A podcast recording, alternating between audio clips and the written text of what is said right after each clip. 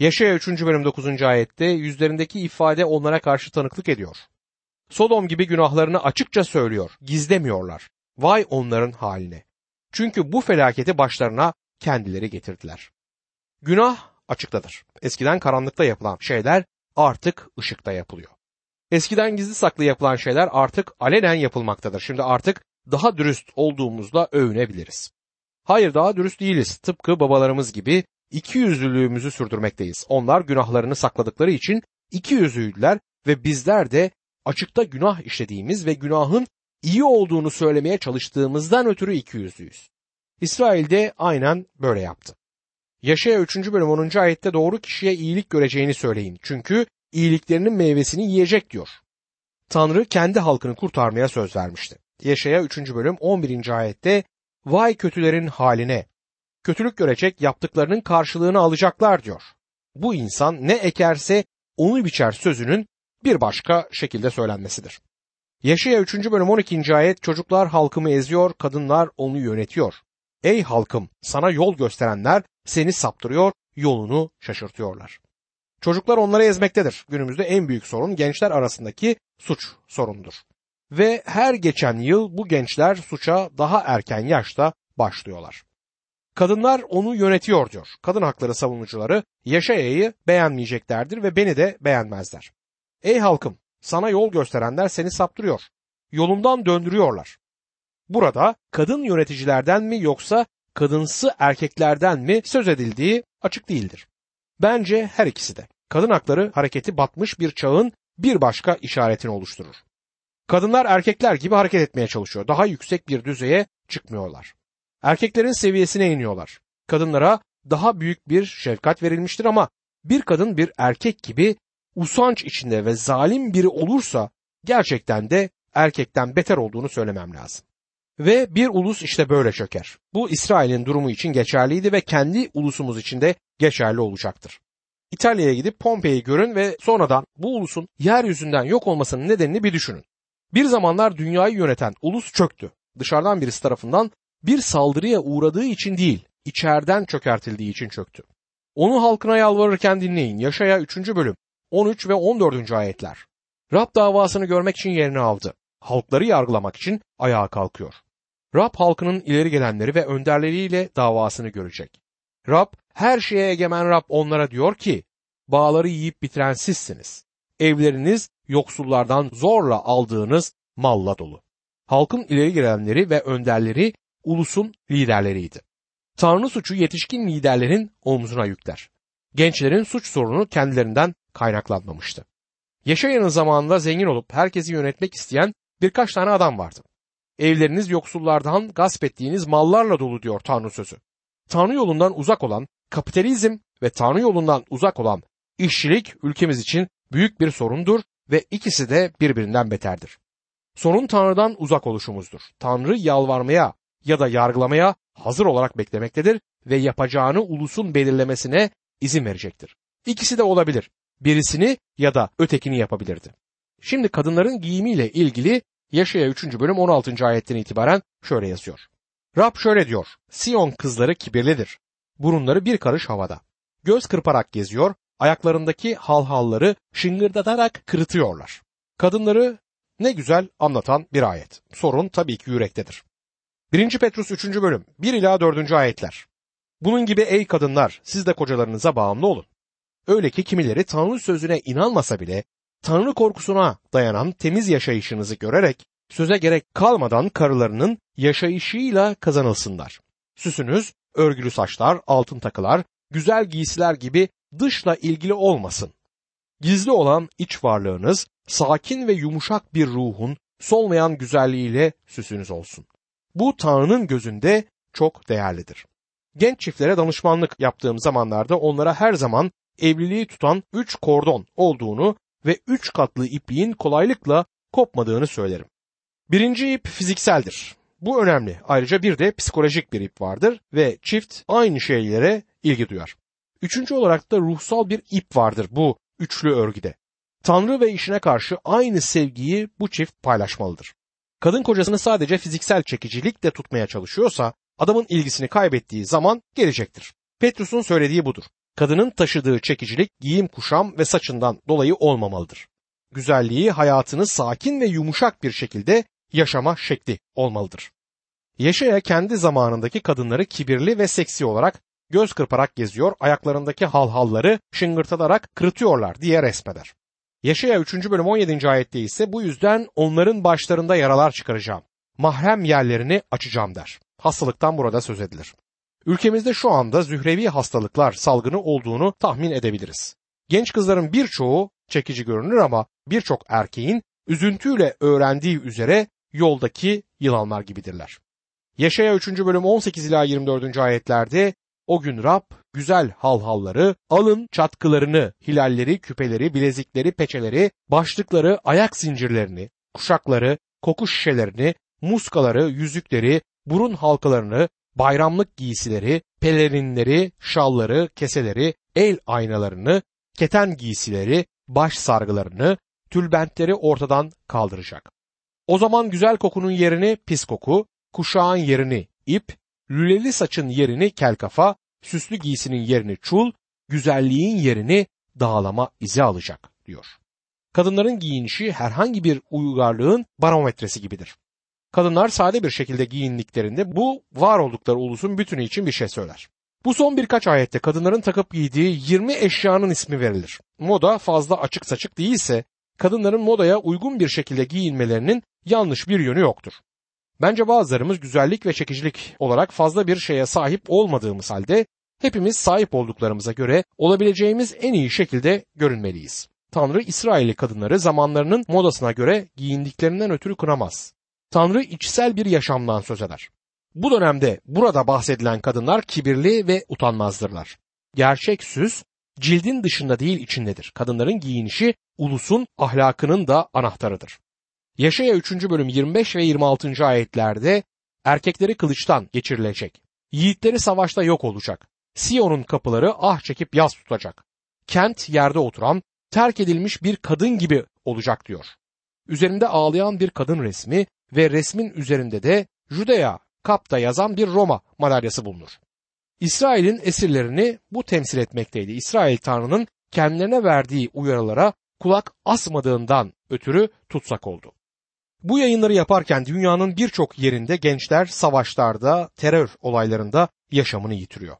Ama şimdi sanki bir barış var ve bu nedenle kendimizi biraz daha rahat hissediyoruz. Ama dostum dünya kaynamaktadır. Yarının ne olacağını bilmiyoruz. Etrafımızda her patlayacak bomba sanki boşlukta duruyor. Acaba dünyada olan tüm bu olumsuzluklar Tanrı'nın insanlık üzerine gelecek yargısının bir göstergesi midir? Yaşaya 4. bölümün konusu krallığın kurulması için hazırlık oluşturan durumlardır. Bu bölüm ikinci bölümle başlayan ve beşinci bölümle sona erecek olan bütün bir peygamberliğin devamıdır. Bu bölümler Yaşaya kitabının tümünün bir özetini oluşturur. Çünkü kitabın geri kalan kısımlarında yer alan her konuya değinmektedir. Dördüncü bölüm kitabın en kısa bölümüdür. İçinde sadece altı tane ayet bulunur.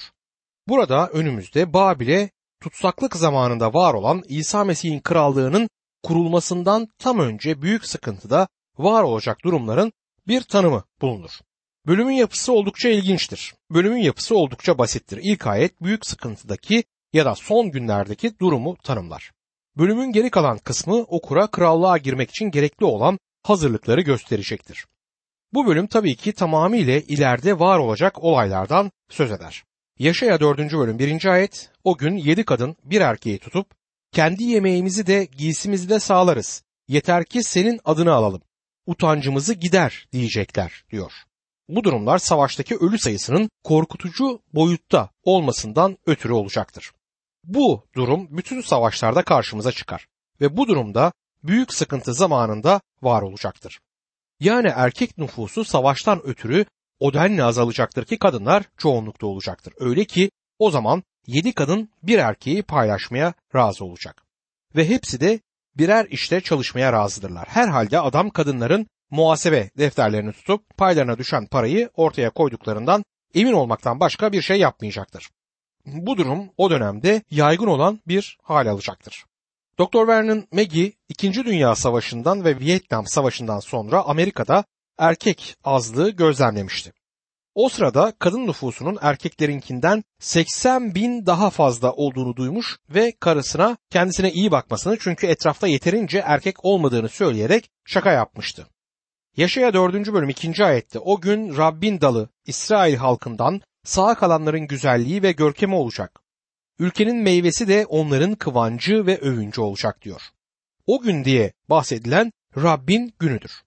Bu sözü Yeşaya'da ve bütün peygamberlerde tekrar tekrar görmekteyiz ve aynı şekilde İncil'de de geçer. Özellikle Yoel'in bu konuda söyleyecek bir şeyi vardır. İbrani günleri güneş battığında başlar. Karanlıkla başlar ve şafağa doğru ilerler. Büyük sıkıntıyla başlar ve bin yıllık egemenlikteki yani milenyumdaki krallığa doğru gidecektir. Bu ayette Rab İsa Mesih'ten de söz edilir çünkü o Filiz'dir. Bu sözcük için İbranice'de 18 sözcük bulunur.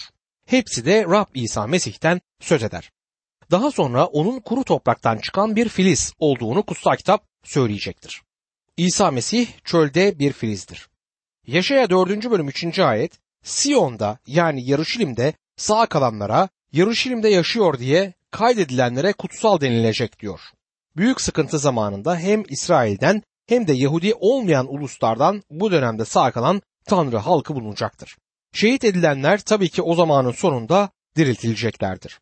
Rab İsa bunu Matta kitabında tuhaf görünebilecek bir şekilde Matta 24. bölüm 13. ayette şöyle dile getirir. Ama sonuna kadar dayanan kurtulacaktır. Büyük sıkıntı döneminin sonuna bu ayet bakar. Büyük sıkıntıdan geçebilmeleri için onun başlangıcında mühürlenmişlerdi. Çoban koyunlarını koruyacak güçtedir ve bu yüzden onlar da sonuna dek dayanacaklardır. Hem Yahudi hem de Yahudi olmayan uluslardan oluşan ve büyük sıkıntı döneminin başında mühürlenip büyük sıkıntıdan çıkan büyük kalabalıklardan Vahiy 7. bölümde söz edilirken aynı düşünceyi görüyoruz. Yaşaya 4. bölüm 4. ayette Rab Siyon kızlarını pisliklerinden arındıracak. Yarışilimde dökülen kanı adil ve ateşten bir ruhla temizleyecek diyor.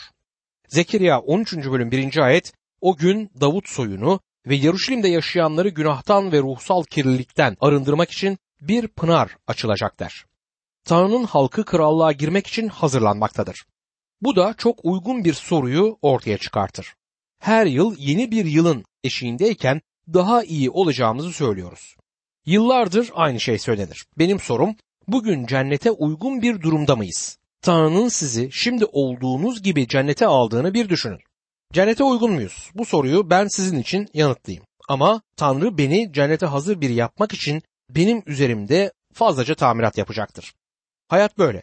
Bizleri sonsuzluğa hazırlamak için hayat bir okul oluşturuyor. Birçok insan hayatın her şey olduğunu, başka bir şey olmadığını düşünme hatasını yapıyorlar. Yeryüzünde sonsuzluk için hazırlık yapılmaktadır. Tanrı'nın sizi olduğunuz gibi cennete aldığını varsayalım. Oraya uygun musunuz? Korkuyorum ki ben değilim. Dostum ne olacağımız henüz belli değil. Tanrı bazı değişiklikler yapmak zorunda kalacaktır. Yaşaya 4. bölüm 5. ayet sonra Rab Siyon dağının her yanını orada toplananların üzerini gündüz bulutla gece dumanla ve parlak alevle örtecek. Yüceliği onların üzerinde bir örtü olacak der. Rabbin yüceliği sadece tapınağın üzerinde değil, krallıktaki her evin üzerinde olacaktır. Bu çok görkemlidir. Yaşaya 4. bölüm 6. ayette ise bu bir çardak, gündüzün sıcağına karşı gölge, yağmura, fırtınaya karşı sığınak ve korunak olacak diyor. O gün sonunda İsrail ulusunun güvenliği olacaktır. Günümüzde İsrail'in huzuru yok. Bu yüzden bu peygamberlik henüz gerçekleşmemiştir. Yahudiler herkesin kendi asması ve incir ağacının altında barış içinde yaşadığı bir şekilde ülkelerinde bugün değiller. Huzurun her zaman lütuf, merhamet ve temizlenmeyi takip ettiğine dikkatinizi çekmek isterim. Sorun hiçbir zaman politik değildir. Gerçek sorun hiçbir zaman yabancı bir ülkede değildir. Sorun insan yüreğinin kendisidir. Savaşırız çünkü savaş yüreklerimizdedir. İnsan savaşçıdır çünkü günahkardır ve günahkar oluşu hakkında bir şey yapmayı da istemez. İnsanın yüreği değişene dek savaşlar ard arda devam edecektir. Yaşaya 5. bölümde sevgilinin bağ için yaktığı ezgi ve bunu izleyen 6 tane lanet konu edilir. Bu bölüm bizi ikinci bölümde başlayan parçanın sonuna getirecektir. İlk yedi ayet İsrail ulusunun günahlarını ve gelmekte olan tutsaklığı anlatan bir bağ şarkısıdır. Bölümün geri kalan kısmı Tanrı'nın gazabını ulusun üzerine gelen altı lanet ya da altı belirli günahın neler olduğunu söyler. Her günahın cezası da belirtilmiştir. Şimdi bağın şarkısına bakalım. Bağın şarkısını İbranice olarak okuyabilenler bana bunun şüphesiz şimdiye kadar yazılmış en güzel şarkılardan biri olduğunu söyleyecektir. Onun gibi başka bir şey yok. Onunla kıyaslanabilecek bir başka söz yoktur. Bir senfonidir ve dilimize çevrilmesi neredeyse imkansızdır. Gerçek bir şarkı ve mezmurlarla kıyaslanabilir. Bağ İsrail evidir. Bunu 7. ayetten anlıyoruz. Böylece bağ kutsal kitapta İsrail ulusunun tamamını temsil etmek için botanik aleminden alınmış bir benzetme olmuştur. Diğeri ise incir ağacıdır. Rabbimiz ölümünden önce İsrail evinin tamamından söz ettiği belli olan bir bağ benzetmesini aktarmıştı. Matta 21. bölüm 33 ila 46. ayetlerde. Yaşaya peygamber kuzeydeki krallığın Asura ve güneydeki krallığında Babil'e tutsaklık getireceğini bildirmektedir. Matta'da Rab İsa Mesih Tanrı'nın İsrail'i Babil'deki 70 yıllık tutsaklıktan geri getirerek onlara ikinci bir şans tanıdığını ama ulusun Tanrı oğlunu reddetmesinin çok daha geniş çaplı ve ciddi bir dağılmaya yol açacağını göstermişti. Şimdi Bağın şarkısını dinleyin. Yaşaya 5. bölüm 1. ayet. Sevgilimin bağı için yaktığı ezgiyi sevgilim için okuyayım. Toprağı verimli bir tepede sevgilimin bir bağı vardı diyor. Sevgilim Rab İsa Mesih'tir. O İsrail'in Mesih'i ve dünyanın kurtarıcısıdır. Toprağı verimli bir tepe. Toprağın bir şeyi yoktur. Sorun bağın kendisindedir. Yani asmadadır. 7. ayet bağın İsrail evi Yahuda olduğunu çok açık bir biçimde bildirecektir. Kilise ya da başka bir şey değil. Bu açıktır. Bu noktada tahminlerde bulunmamamız gerektiğini söylemek isterim. Tanrı bizleri yine İsrail'e karşı suçlamaları üzerinde düşünmemiz için mahkemeye davet eder. Ve dostum onu ve İsrail hakkındaki suçlamalarını dinlediğiniz an kendinizi suçlanmış bulacaksınız. Yaşaya 5. bölüm 2. ayet toprağı belleyip taşlara ayıkladı. Seçme asmalar dikip orta yere bir gözcü kulesi yaptı. Üzüm sıkmak için bir çukur kazdı ve bağının üzüm vermesini bekledi. Ama bağ yabanıl üzüm verdi diyor. Tanrı İsrail ulusunu Mısır'dan çıkarıp vaat edilen diyara götürmüştür. Onların doğruluk meyveleri vermelerini bekledi ve onlara kendi ismini yüceltmelerini buyurdu. Ama onlar alçakça davranıp onun beklentilerini yerine getirmediler. Yaşaya 5. bölüm 3. ayet sevgilim diyor ki Ey Yaruşilim'de yaşayanlar ve Yahuda halkı lütfen benimle bağım arasında hakem olun. Tanrı bu insanların kendisiyle İsrail arasındaki farklılığı eşitlemelerini ve yargılamalarını ister. Oldukça açık konuşalım dostum. Kendi hayatımıza baktığımızda Tanrı hakkında şikayet etmeye hazırız. Bir imanlı kardeş başından geçenleri şöyle anlatıyor. Kanser olduğumda ağlayıp sızlanmıştım. Rabbin adaletsiz davrandığını düşündüm. Ondan sonra o hastane yatağında yalnız başıma yatıp hayatıma bakma fırsatım oldu. Gördüm ki Tanrı hatalı değildi. Ben hatalıydım ve bunu kabul etmem gerekiyordu. Her nasılsa özel olduğumuz Tanrı'nın bize bu kadar adaletsiz, bu kadar yanlış bir şey yapmayacağı düşüncemizden kurtulmamız gerekiyor. Tanrı hatalı değil. Sizler ve ben hatalıyım. Yaşaya 5. bölüm 4. ayet bağım için yapmadığım ne kaldı? Ben üzüm vermesini beklerken niçin yabanıl üzüm verdi diye soruyor. Tanrı onların doğruluk meyveleri verebilmeleri için kendi üzerine düşen her şeyi sağladığını söyler. Bu şartlar altında bu hatalara düşmeleri gerçekten de ciddi bir sorun oluşturur. Yaşaya 5. bölüm 5 ve 6. ayetlerde ise şimdi bağıma ne yapacağımı size söyleyeyim. Çitini söküp atacağım. Varsın yiyip bitirsinler. Duvarını yıkacağım. Varsın çiğnesinler. Viraneye çevireceğim onu. Budanmayacak, çapalanmayacak, dikenli çalılar bitecek her yanında. Üzerine yağmur yağdırmasınlar diye bulutlara buyruk vereceğim. Bu her iki krallığında gelmekte olan tutsaklığının çok açık bir biçimde önceden bildirilmesidir. 500 yıldan uzun bir süre boyunca Tanrı dünyanın küçük uluslarını üç kıtanın kara köprüsü olan Filistin'den uzak tuttu. İsrailoğullarının etrafına bir duvar örmüştü. Birçok defa onları yargılayabileceği halde kimsenin onlara dokunmasına izin vermedi. Ama Tanrı sizler benim bağımsınız. Sizin etrafınıza bir çit koymuştum ama şimdi bu duvarı yıkıyorum diyor. Önce Suriye, sonra Asur, sonra da Babil bunların hepsi de İsrail'in topraklarına saldırdılar ve yağmaladılar. Ve günümüzde o diyarda yapılan her şeye karşı yine de epey terk edilmiş görünüşlü bir yer olmayı sürdürüyor. Tanrı orayı yargılamıştır. Üzerine yağmur yağdırmasınlar diye bulutlara buyruk vereceğim diyor. Bin yıldan uzun bir süredir sonbahar ve ilkbahar yağmurları yağmadı. Toprağın bugün bu kadar perişan durumda olmasının nedeni budur. Anladığım kadarıyla sonbahar yağmurları yağmaya başlamıştır ama ilkbahar yağmurları yağmamıştır. Yaşaya 5. bölüm 7. ayet. Her şeye egemen Rabbin bağı İsrail halkı. Hoşlandığı fidan da Yahuda halkıdır. Rab adalet bekledi, zorbalık gördü. Doğruluk bekledi, feryatlar duydu diyor. Peygamberlerin kimden söz ettiğini tahmin etmenize sanırım gerek yok. Bağ İsrail evinin tümden söz eder ve bu ayette bu noktayı çok açık bir şekilde dile getirir. Ve bu bağda Tanrı adalet bekledi, zorbalık gördü. Doğruluk bekledi, feryatlar duydu. Şimdi altı tane kötülük ya da altı tane felaket karşımıza çıkar. Tanrı bir kez daha her şeyi heceleyerek çok açık bir şekilde anlatacaktır. Burada söze edilen altı tane kötülük var ve bunların her biri Tanrı'nın İsrail'i yargıladığı belirli bir günahtan söz eder. Bunları kendi hayatımıza ya da ulusumuzun hayatına uyarlamak isterseniz bunu yapabilirsiniz ama yorum İsrail içindir. Bu ayetler İsrail için zaten gerçekleşti ancak kendi yüreklerimiz ve yaşamlarımız için uyarlama yapabileceğimiz kesindir. Yaşaya 5. bölüm 8. ayet. Evlerine ev, tarlalarına tarla, katanların vay haline. Oturacak yer kalmadı.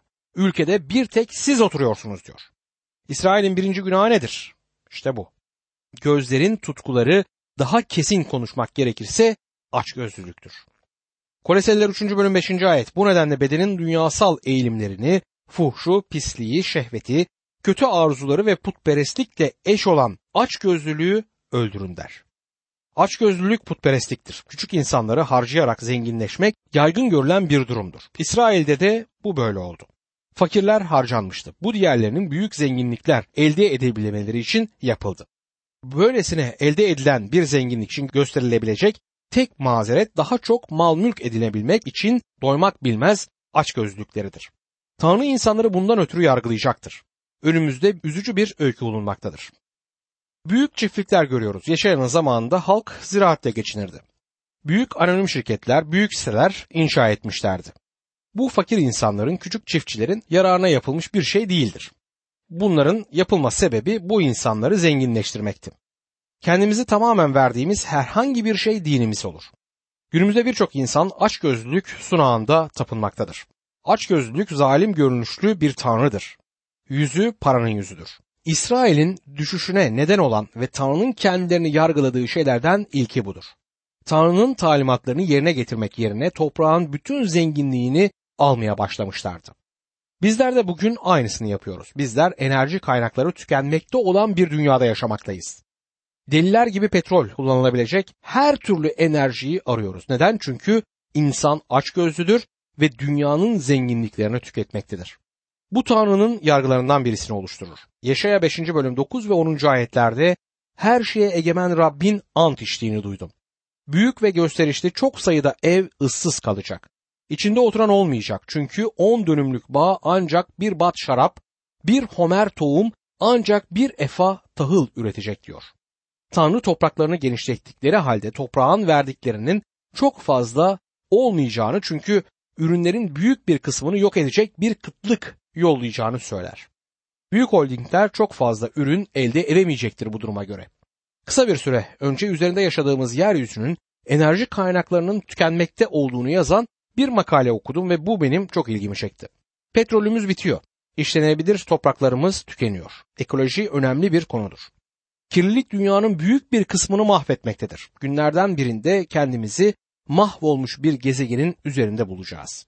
Enerjimiz, suyumuz hızla tükenmektedir. Bir yolculuğa çıkmayı planlıyorsanız şimdi çıksanız iyi olur çünkü yakıt kıtlığı yakında başlar. Belki bizim zamanımızda olmayabilir ama bunun bizim yaşadığımız süre içinde gerçekleşeceğine inananlar da var. Tanrı'nın o zaman İsrail ulusuna verdiği yargı buydu. Yaşaya 5. bölüm 11 ve 12. ayetlerde sabah erkenden kalkıp içki peşinde koşanların gece geç vakte kadar şarap içip kızışanların vay haline. Onların şölenlerinde lir, çenk, tef ve kaval çalınır, şarap içilir. Ama Rabbin yaptıklarına dikkat etmez, ellerinin yapıtına aldırmazlar diyor. Bu ikinci kötülük, ikinci günahtır. Burada dile getirilen günahlar ulusal boyutta sarhoşluk ve zevk düşkünlüğüdür. Ve bütün bunlar ruhsal anlayışların körleşmesine neden olurlar. Medyanın günümüzde eskiden olduğu gibi ülkedeki alkoliklerin sayısını bildirmediği dikkatimi çekiyor. Birkaç yıl önce duyduğum son rapora göre Amerika'da 10 milyon alkolik varmış. Alkol endüstrisinin ödediği vergi parasıyla yapılanları gazeteye haber diye koyuyorlar. Alkoliklerin tedavisine sarhoş sürücülerin neden olduğu kazalarda harcanan parayı neden koymuyorlar bilmiyorum. Tabii ki kimse bu saçma kazaların yok ettiği hayatların bedelini ödeyemez. Bir hükümette bir kokteyl partisinden dönen kişilerce verilen kararların sayısını kimse bilmiyor. Bunlar bir ulusun ahlakını yerlere düşüren uygulamalardır. Bunlar bir ulusu mahvederler ve ona yaşam veren şeyleri kanser gibi yiyip bitirirler. Böylesine bir ulus dışarıdaki düşmana av olmanın eşiğindedir.